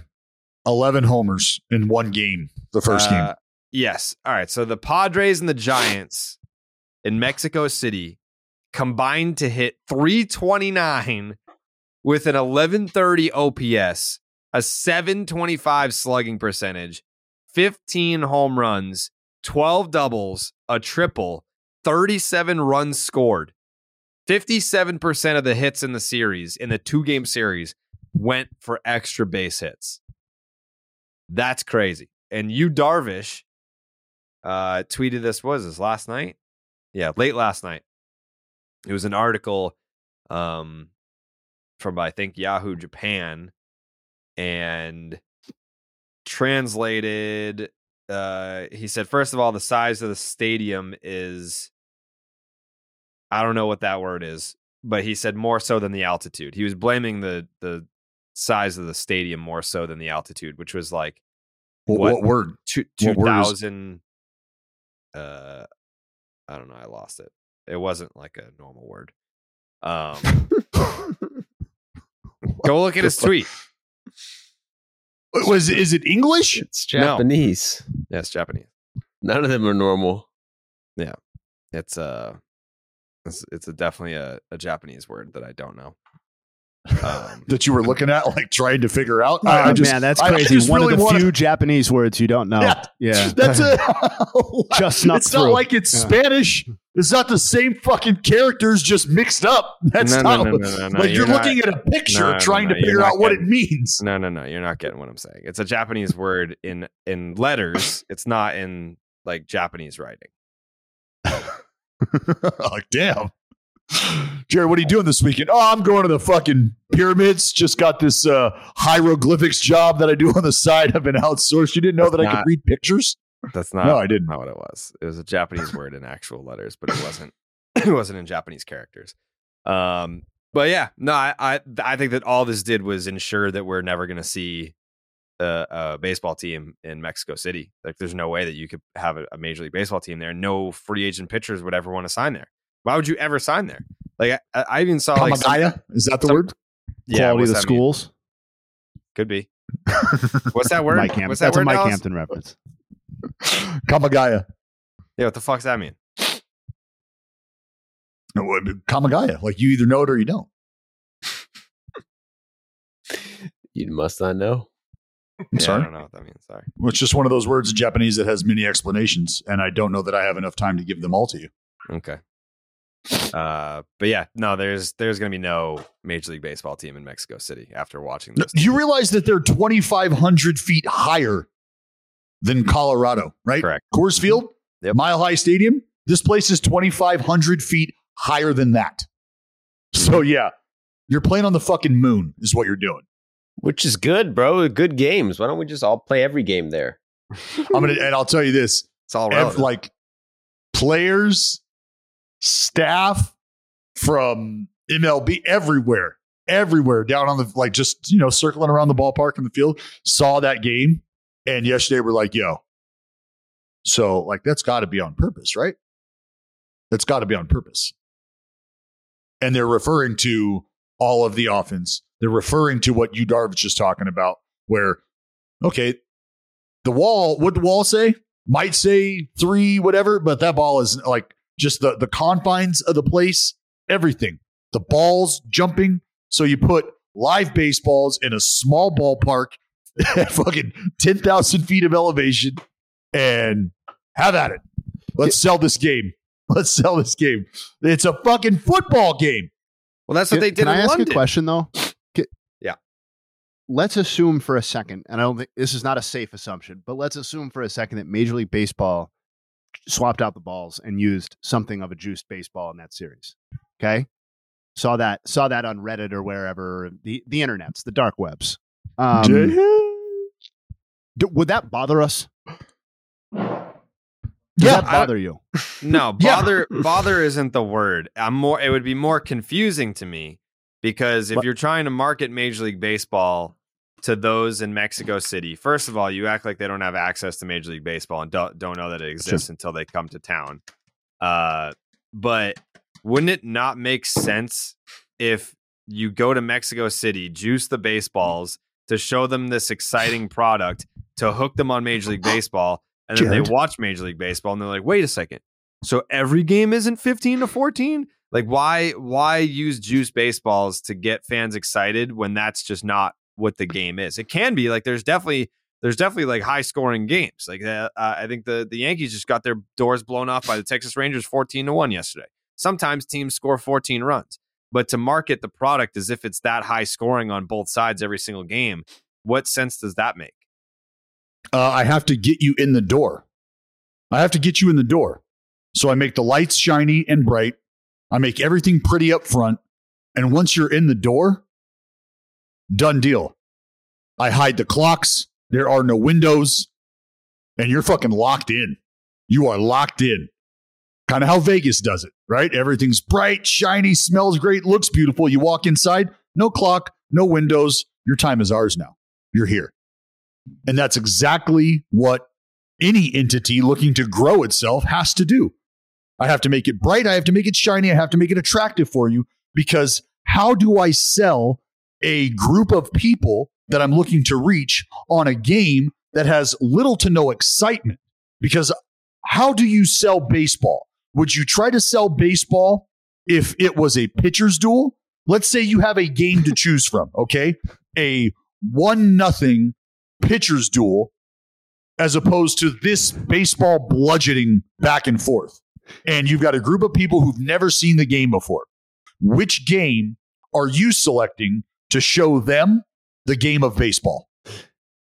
You know what I Are you going to show them the one nothing back and forth pitchers duel, or are you going to show them the fifteen to fourteen slugfest? Remember, the livelihood of the game is at stake here, and whether or not you get these people to come back to the same baseball game tomorrow, that's at stake here. So, which game do you show them? I love this hypothetical conversation because it reminds me of like the NFL's been doing the international stunts In London? for, a while now, right? And yeah, London. I think there's a there either already has been or is coming up a, a game in Germany.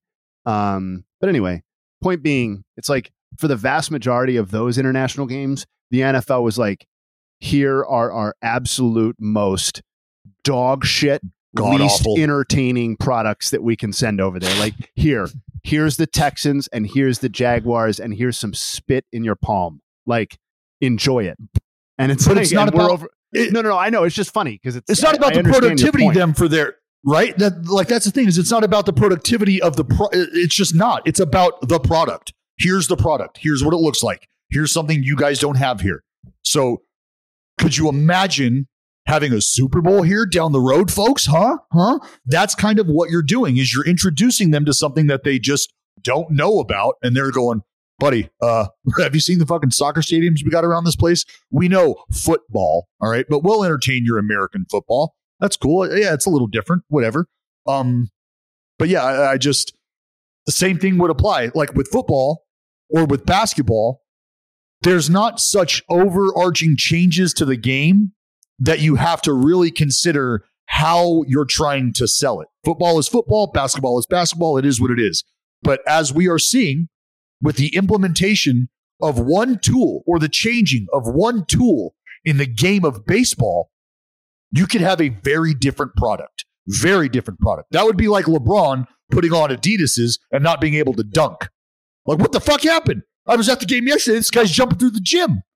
Well, today we made him wear Adidas's, and now he can't. So it's a very different product. Well, why Steph Curry not jacking shit up from half court? Well, because we didn't let him wear his Under Armour shoes today. That's why. It's like, whoa, why is the baseball not flying? Well, it's because we got a very different baseball here. The, the game is different. So don't look at that. Look at what I'm showing you here the 15 to 14. Look, isn't this fun? This is fun, right? You like this? This does happen in every single one of these games, every single year. Yeah. Like think about London. the fucking think about the cornfield. Corn, yeah. What happened? What happened in Iowa? Bombs Uh, away. Yeah, what other, what other examples were there? Like, wasn't there the uh, that wacky ass fucking exhibition game, Joe? You did the video about the Red Sox and the Dodgers, and that, that, that like weird. It was the most attended baseball game ever. Yeah, at the Coliseum. That was a spring training game, but the fence to left field was 215 feet. 225 That's li- feet. That's little league distance. Yeah. That is legitimately little league distance. I'd love to see a modern day polo grounds, just like a field that is Oh, just completely hey. ridiculous. That was the, I have not played since my daughter uh, blissfully came into this world, but when I played the show, playing the polo grounds is like my favorite thing. You just so you sick. just run for days, or you're hooking around Yes. the line for like a 175 foot home run. I Yep. think baseball Get should the head out. that shit. Yeah. Yeah, they did. Yeah, it. could you imagine watching- Success. Could you imagine watching fucking like Kevin Kiermaier run down a 510 foot fly ball? That'd be so awesome. so you'd cool. get you'd get Willie Mays and Jim Edmonds catches like every week daily. Yeah. yeah. We've we've definitely gotten away from uh, baseball being the only sport where the dimensions are whatever the fuck you want them to be.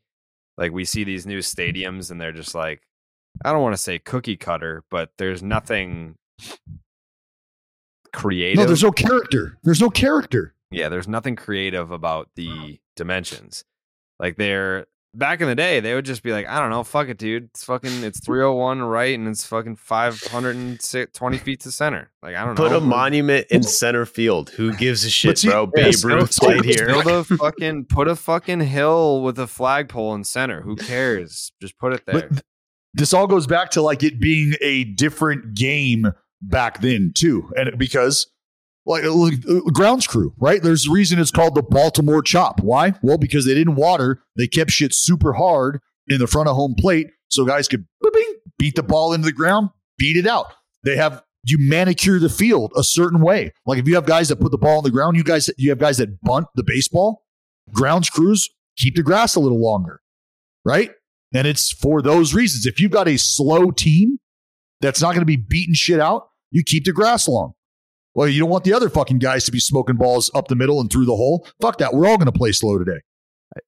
I know You people do are little shit like that.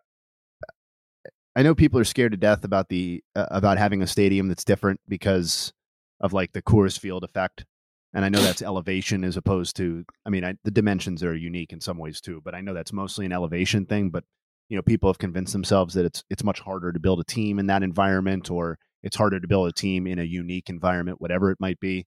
Dude, if I owned a team and I was a billionaire and was looking to build a new stadium, I would make it like half it's an entertainment product half entertainment product half art installation half uh half or i guess that's 150% but you get what i'm saying uh yeah. part baseball stadium like think about th- this was a bad example of this but think about the level of conversation that was generated about the marlins stadium when the when the home run sculpture The home run derby, existed versus now no I, I i never ever think about the marlins stadium now and maybe it was sometimes I was thinking about it through laughter before, but like that was a thing and it was kind of funny and it was specific to their ballpark and it was kind of carnivalish. And now it's just a Well, I- stadium without really any personality because nobody hits it to that glass thing like Stanton used to do. Like that's it. I want to see a I want to see a mashup stadium of all the shit. Like give me give me the fucking monster in left. Give me Tal's Hill in center. Give me the Clemente wall in right with the fucking pool in right center from Arizona and maybe a fucking live ray tank behind home plate as well. Give me the polo ground dimensions with all of that as well. Like just give me a a complete mashup of all the yards. That would look sick. I'm here for that. That was one of my favorite things to do in MVP baseball was build like the custom park. Just do one. Well, you know you can do that now in the show, right? Yeah, I don't play the show. I I, I should. Uh, but like I don't have a gaming console. No one like has like I've asked people to like send me one. Oh, yeah. no one's, Yeah. no one's ever fucking sent me one. Oh, that's a shame. You should make better. You should you should make better friends then. Nobody will send me a gaming console. Nothing I can do, bro. I've asked. No one will send me one. No one will just. Send I don't know what to do. Joey, are you are you aware of the facts, Joseph? No, I'm not. Are are you aware that I sent this man a PlayStation fucking six years ago? Six years ago, Joe. We have played. Hold on, let's do it this way. I sent him a PlayStation about six years ago. Take a guess at how many games we've played together. I bet Jared got in there for one. Yeah, You get you get three guesses. The first two don't count. Go. Two games. None games. None games.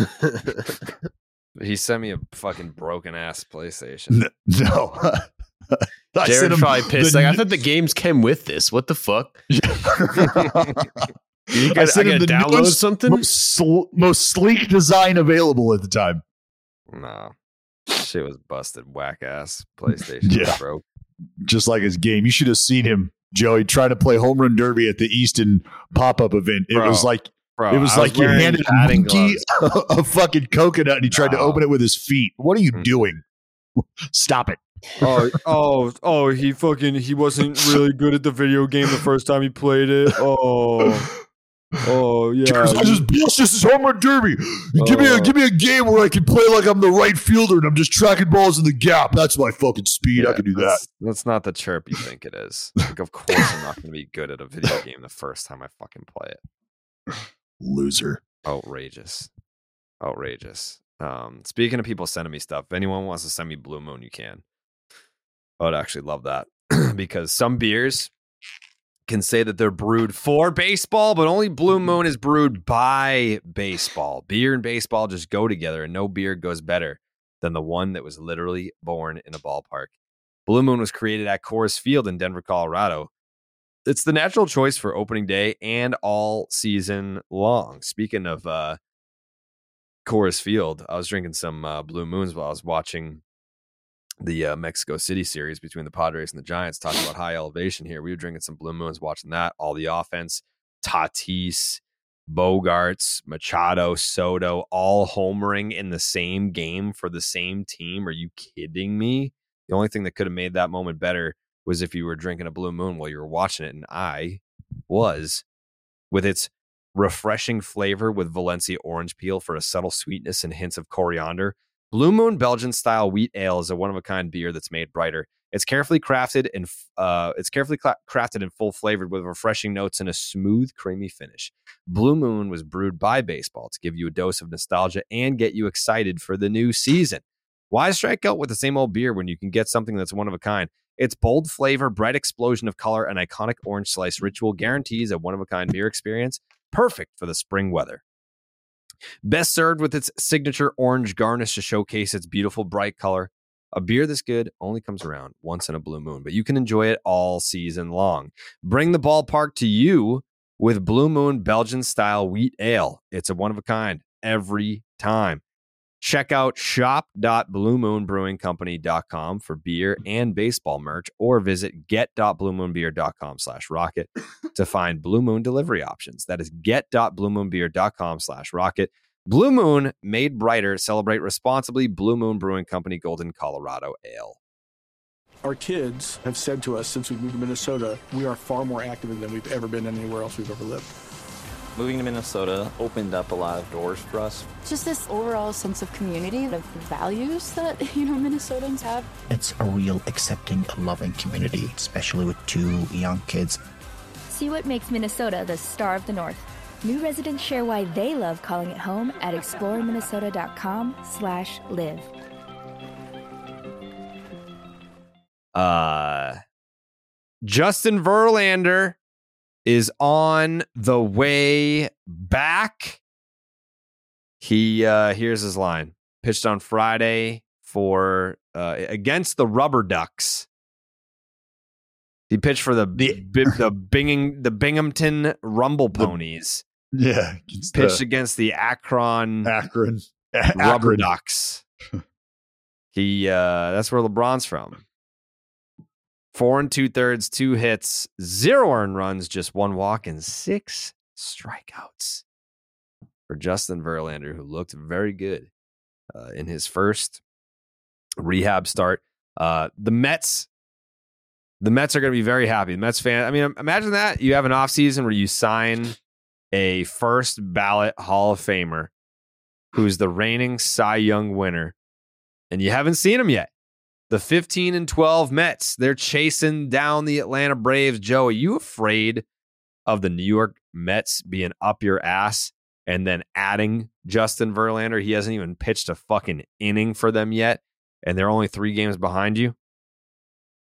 I wouldn't say that's being up our ass three games. I mean, you got three games caught. is up your ass. It's in May by three games up and May 1st is like pretty sizable. I mean, that's a commanding lead at this point in the season. Um, mm. The Mets are a good team. So, yeah, you got to be cautious of the Mets.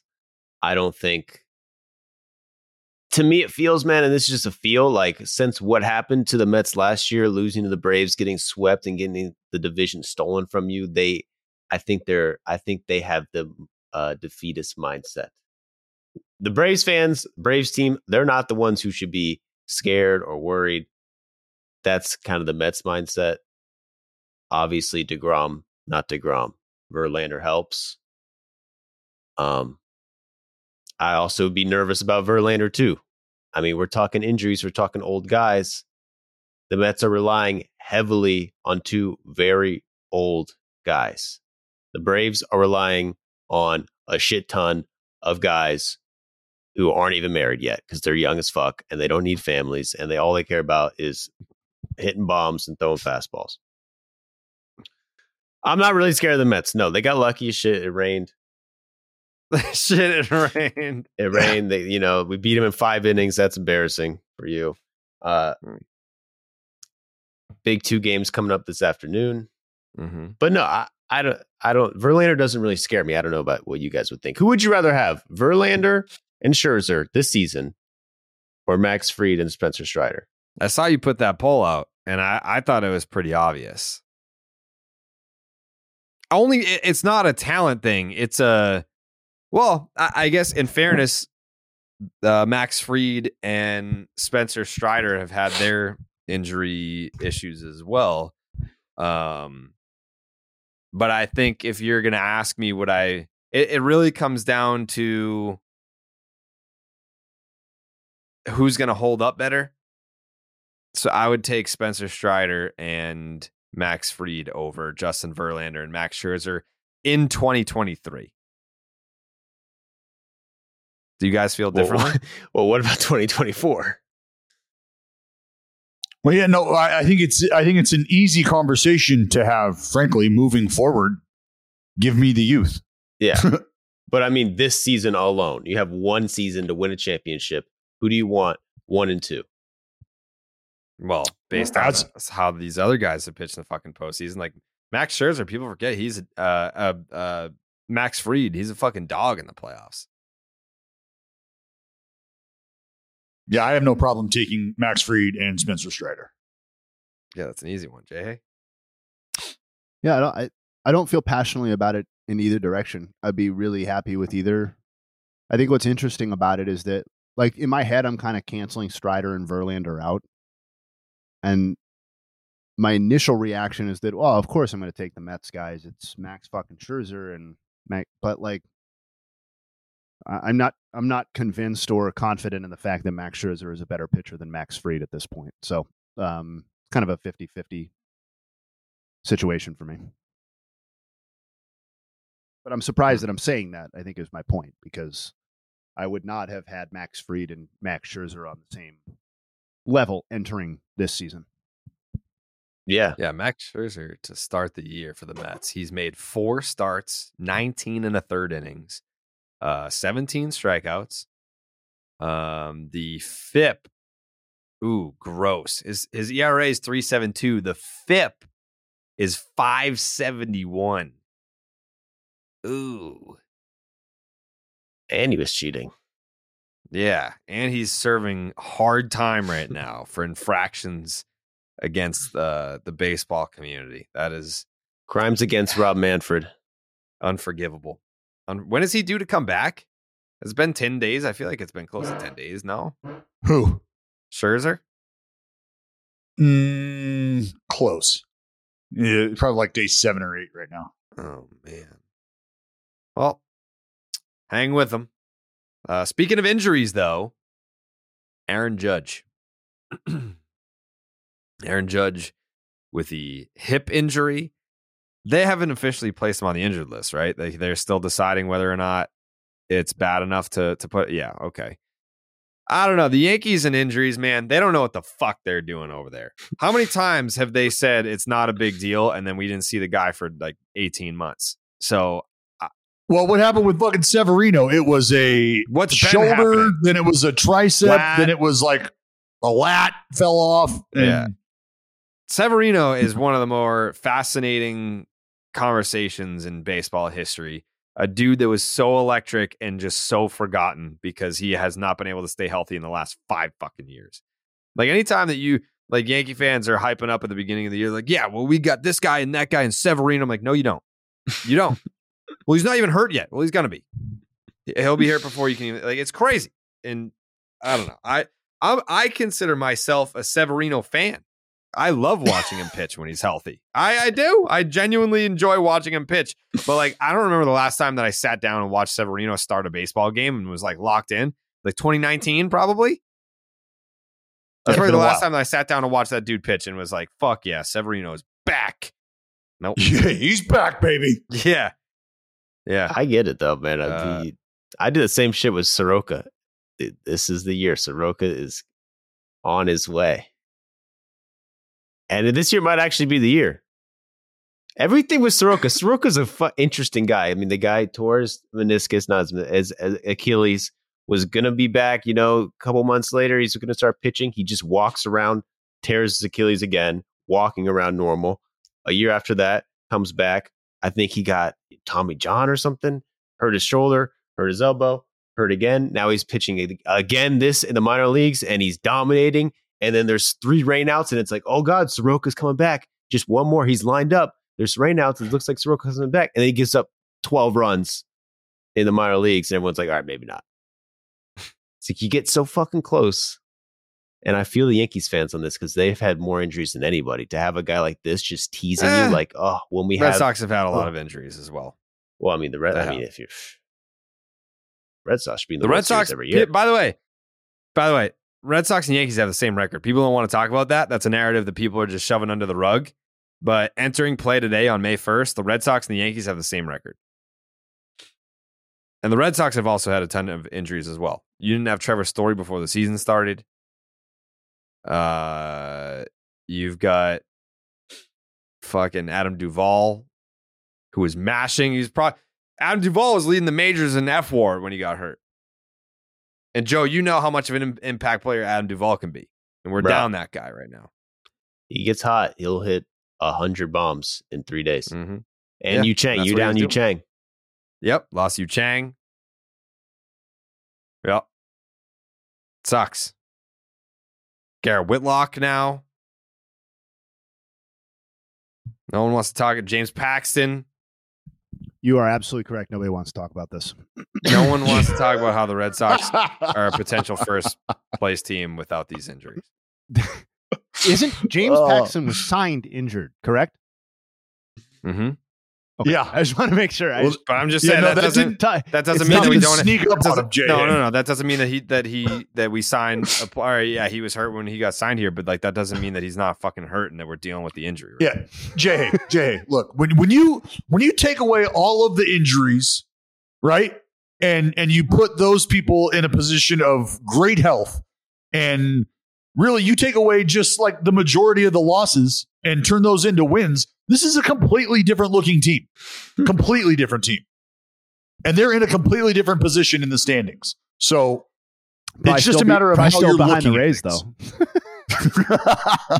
Yeah, laugh it up, you little chuckle fucks. A is the worst team.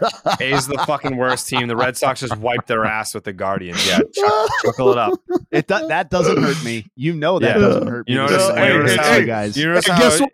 Joe's I'm not, already dead. You can't hurt me. notice how Joe's not laughing because he actually knows what it feels like to win. He's a winner. We're both in the Uh, winner's circle right now. Yeah. You guys are a bunch of Yeah, fucking it looks like it. Yeah. It looks like it. Yeah, it's not easy. It looks easy to be up here, but it's not easy always. You got a bunch of Mm. fucking assholes want to talk shit, come at your neck. Oh man, That's what Chef. Verlander's coming back. Are you scared? Uh, yeah, dude. Look, as it sits right now, my team's got the second most wins in baseball. So I don't. Like, I'm I'm fine. I feel fine. Yeah, whatever, dude. Nothing going on here. First place team. I'm fine. That's a clown question, bro. It is. Uh, the, but I'm just saying, if, if Aaron Judge, uh, the hip is no joke. Uh, The hips don't Aaron lie. Judge has to miss any amount of time. I think we saw last year. The Yankees are not shit without Aaron Judge. They're just not. Yeah, they haven't and been that was shit even with Aaron Judge. That's also a version of Aaron Judge that is probably better than any Aaron Judge, not being a jerk to Aaron Judge, but that was one of the best seasons we've ever seen. And they relied on him that heavily. If you have no, zero Aaron Judge, they might not make the playoffs. yeah, o- offensively, I don't think it's a stretch to say that that was the best single season ever produced. Right? I mean, uh, that's that is what it is. So yeah, you put that kind of year on anybody's team, they're gonna miss that dude for sure. But now that that team was was postseason bound, and it was because of what they got. Oh, you just had the single best offensive performance ever in the history of baseball everdom, and now that's not going to be like that guy's hurt right now. Yeah, but Dan, but to be real though, Dan Szymborski on Fangraphs does an article every year where he looks at like whose loss would most impact his team's playoff odds if they were to go down for an extended period of time, and like sometimes it's obvious and sometimes it's you know it it reveals a lot. Like one year, I think it was Luis like Luis Robert was fourth or fifth on the list for the White Sox because you know his potential impact was so high and the depth behind him was so bad. But like given the Yankees' lack of depth that you guys have hit on, the lack of overall talent that surrounds Aaron Judge now, how good he is, and the position that they hold in the division, where they are, they may be on paper worse than t- at least two teams in the division that they're already fighting against. Like, it's not a exaggeration to say that like losing Aaron Judge could be the single most devastating single player loss for any team in baseball this season. Um, if he's out for a month or two or something like that. No, that that is easily stated. Yeah. Yeah, I, I don't think you can overstate how big of a blow this is to the New York Yankees, especially, especially entering May as a last place team. Dead last. Dead last. There's no other, there's not a sixth team in the division. Mm-mm. Mm-mm. Is it too early to start looking at the wild card right now? Is the, is the AL, AL at least have five teams in? Yeah, pretty much. Yeah, Let's go. Because the Red Sox and Yankees have the same record, and I know the Red Sox have a wild card spot. So every team in the AL East is a playoff team right now. Well, well, as it sits right now, you do have, I believe you got the Halos to contend with, right? No. Yeah. No. Yeah. No. Yeah. You, I, mean- believe all three teams have the exact same record. The Red Fan- Sox, the Angels, and the Yankees. No. Fangraphs currently has the Yankees at No, I'm right. 68% to make the playoffs, and 57% of that is accounted for with the wild card. They only have an 11.7% chance of winning the division at this point per Fangraphs. So their path has already narrowed from where it was to start the season, and that's with that's with or without Aaron Judge. Red Sox and Yankees are a half game back of the third wild card spot. The Orioles are four games up. The Jays are three. The Astros have the last spot, and then the Red Sox, Yankees, and Angels are in a three way tie for that last wild card spot. Wow. How does that, I mean, just, just let me, can I gather some perspective from you, Jared? Sure. Mhm. Because we have shat all over the New York Yankees. Uh, we've No, talked I about think- how I the think, I think we just we just talked about facts. We didn't say anything. We didn't really attach any opinion there. Just Yeah, that was not vitriolic. That was sober. factual. Yeah. that okay. was just- All right. Well, so the the jarring facts, the jarring factual reality surrounding the New York Yankees, and the jarring factual reality surrounding the Anaheim Angels leads me to wonder what is the jarring reality of the Red Sox if they are smack dab in the middle of these two teams who are really the butt of jokes at times. The Red Sox were never expected to make the playoffs or be there. So the fact that they're in the mix for one is like that's a good thing. Our bar was so low. Like we I think we're on pace for 84 wins and that's pretty much exactly what everyone thought that they would be. They would be Well, like yeah, a the con- mediocre 500 team that would have a winning record. So like that's pretty much 84 to 86 wins and that's right where they're on pace for. Was that Chaim's thought coming into this season? Pretty much, yeah. When Yeah. you don't go over the, when you're the Red Sox and you don't go over the luxury tax, like you're not going for it. Yeah, dude. The Red Sox so- goal is like the World Series for the Red Sox this year: sneak into the wild card, get hot, and get like a nice viral Yeah. song going on, like Joe. some cool dance celebration. Everyone's whoa, Red Sox. you know, we're back, baby. Love this maybe team. Aaron, These guys maybe Aaron fight. Judge can play it. Have some stupid security guard flip over, flip over the Oh, uh, bullpen. Uh-huh. You know how weird it is to make fun of the team that's won more championships than any other organization since 2004? Is that that's like a weird that's like a weird thing to do, you know? Dude, that's not even a bad thing. I was saying it like, how sick would that be? Your squad gets a viral song, viral dance. Like you guys are everyone loves the Red Sox. songs. That's what I'm saying. Yeah. It happens all the time, dude. You guys got plenty of these shits. You guys are ready. You guys are primed for a nice, fun moment. I- Like, I mean, walk through 'em, you know? I'm not going to consider the season a failure if This they don't is so playoffs. gross. Like I'm just, A once proud franchise basking in the glow of mediocrity. That is so. we're not basking in it. We're just Oh, kind of like far we we just come. don't want to suck. That's all. This is exactly what we thought we would be. This is who we thought we are. This is what we do. This is what did Chaim think that way? Yeah, he knew we were going to be average. This is kind of how we do it now. Yes. 84 to 86. No, this is no, no, Boston no, Red no, Sox no, no, no, baseball, no, baby. This is No, this is not how we do it now. This is how we or how we're doing it this Uh, year. They're getting under the luxury tax. That's what that's what it Oh. looks like when you get under the luxury tax. You would Well, know is that, that so? That's just the exercise that they've done just this year. Um, no, we did that in 2020, and then we got the first round fucking pick and the fourth pick, and got Marcelo Mayer and jumped from the 30th farm system to the 10th. Mm. But the big league impact. Yeah, just wait until all these motherfuckers start Uh, coming just up. Just wait and see. Just wait till next year. No, not wait till next year. just trust the process. Oh, that's that- that's just not the battle cry that I'm so used to hearing from Boston Red Sox fan. That's right. Trust the process.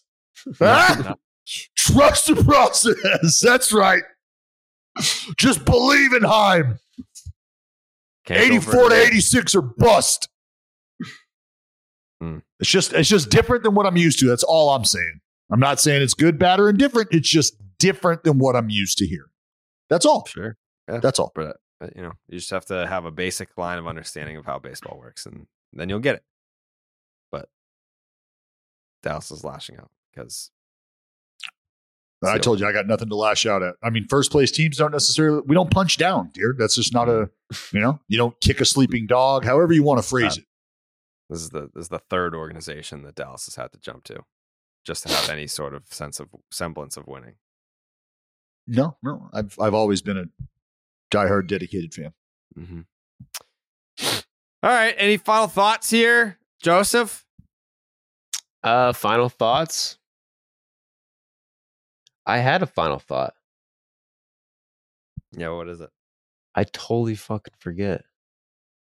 You want me to give you a second while you think about yeah, it? yeah, yeah. Yeah. Give me your final thought.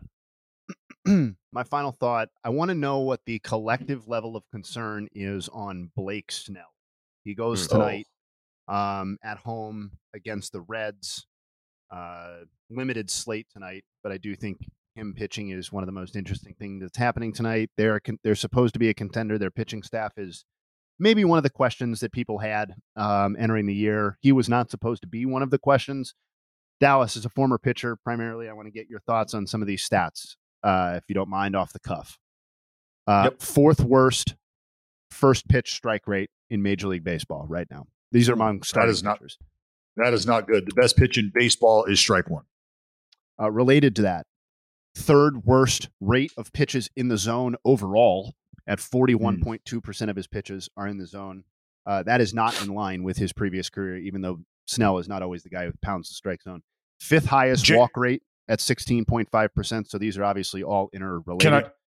Yeah, let's please. play. Let's play a game. Let's play a game. Let me stop you there because I know you've got great numbers, but let me ask you these questions now. Yeah. Uh, Z contact highest it's ever been. Stand by, please. Um, And again, I don't know any of these numbers. I'm just Uh, asking questions. No, it's kind of it's pretty much in line with his uh, career average, like almost exactly, actually. Um, What about oh, what about O contact? uh, a little bit below, like better than what his career mark is. So, like, that's what's interesting to me is there's still like his swing and miss is still pretty much intact. His overall whiff rate is the same. His strikeout Okay. rate is still there, but like Okay. the throwing strikes, the throwing the ball in the zone, Mm-hmm. like doesn't seem to be there. Um, the other thing I'll throw at you, like for example, his first pitch. Here's some context. His first pitch strike rate is 49.5 percent. It was just under 65 percent last year, and his career mark is 59. So it's not even close to what he's previously done in his career. Couple of pitch specific things too. Batters are hitting 404 off his four seamer, which is being thrown 1.3 miles per hour slower than it was on average last season. And something is going on with the slider too, because in terms of vertical movement, we've gone from 35.5 inches in 21 to 29.9 last year to 24.3 this year. So he's lost 11 inches of vertical movement off Well, of his slider in two seasons. What's I, I, what's I don't the H to break? what What's the. H break? Have have we gained anything on on, on the H plane? Have we gained anything on the H plane? We have on the slider. So it's gone from 4.3 to Nah, it's pretty it's gone it's it's diminished if anything. It's not substantial, but it's diminished uh in terms of inches of horizontal break. because Um, you got to think about what guys these days are, as we have seen, the sweeper sweeping the nation, right? So the reason I ask that is, is there an effort to try to manipulate the movement? Is he trying to design something different and get away from a slider that has more vert, right? One that's more of a downer, as opposed to creating something that sweeps across the zone a little more, maybe away from right, or excuse me, away from the lefties more than just down and really trying to get to that back foot with the H break as opposed to throwing it to the inside part and just trying to work it down. There could be something to the idea that he's trying to make it a tighter pitch overall, I think, because in 21, he threw it 86.5 miles per hour on average, his slider. And both this Mhm. year and last year, it's at 88.9. So a 3.4, sorry, 2.4 mile per hour increase. Um, so maybe he's just, maybe instead of a, uh, a longer slider with more break, it's a little bit of a tighter, kind of like semi cutter sort of Well, thing, maybe. Trying, yeah, trying to tighten it up. All right. Well, yeah, the first, the first, and, and but but but initially, yeah, initially the first pitch strike rate, like that's just that's those are that's an egregious gap. Would you say forty two percent to from It's forty nine point five percent from uh, like two thirds of the time. He was at sixty. Sorry, he was at sixty four percent last year and forty nine percent this year. So, and he's been Yeah, as high as that's- that- sixty eight he- in his career. Wow, wow, wow. So That's- let that me feels wow. mechanical, right? Like, Well, maybe look at look at this, dude. L- Look at all these numbers. This is this is not good. Yeah. First pitch strike rate 50%, average 61%. When I say average, these are all big league average for Yeah. starting pitchers in 2023, all right? One of first two pitches for strikes, 79% for Snell. Big league average 85%. Two of the first 3 for strikes, 50% for Snell. 64% is the big league average. 01 counts turning to 02 counts. 37% for Snell. Big league average 51%. Converting the most important count in baseball 1 1 to 1 2. 47% for Snell. Big league average 56%. Strike percentage with fastballs or cutters 58%.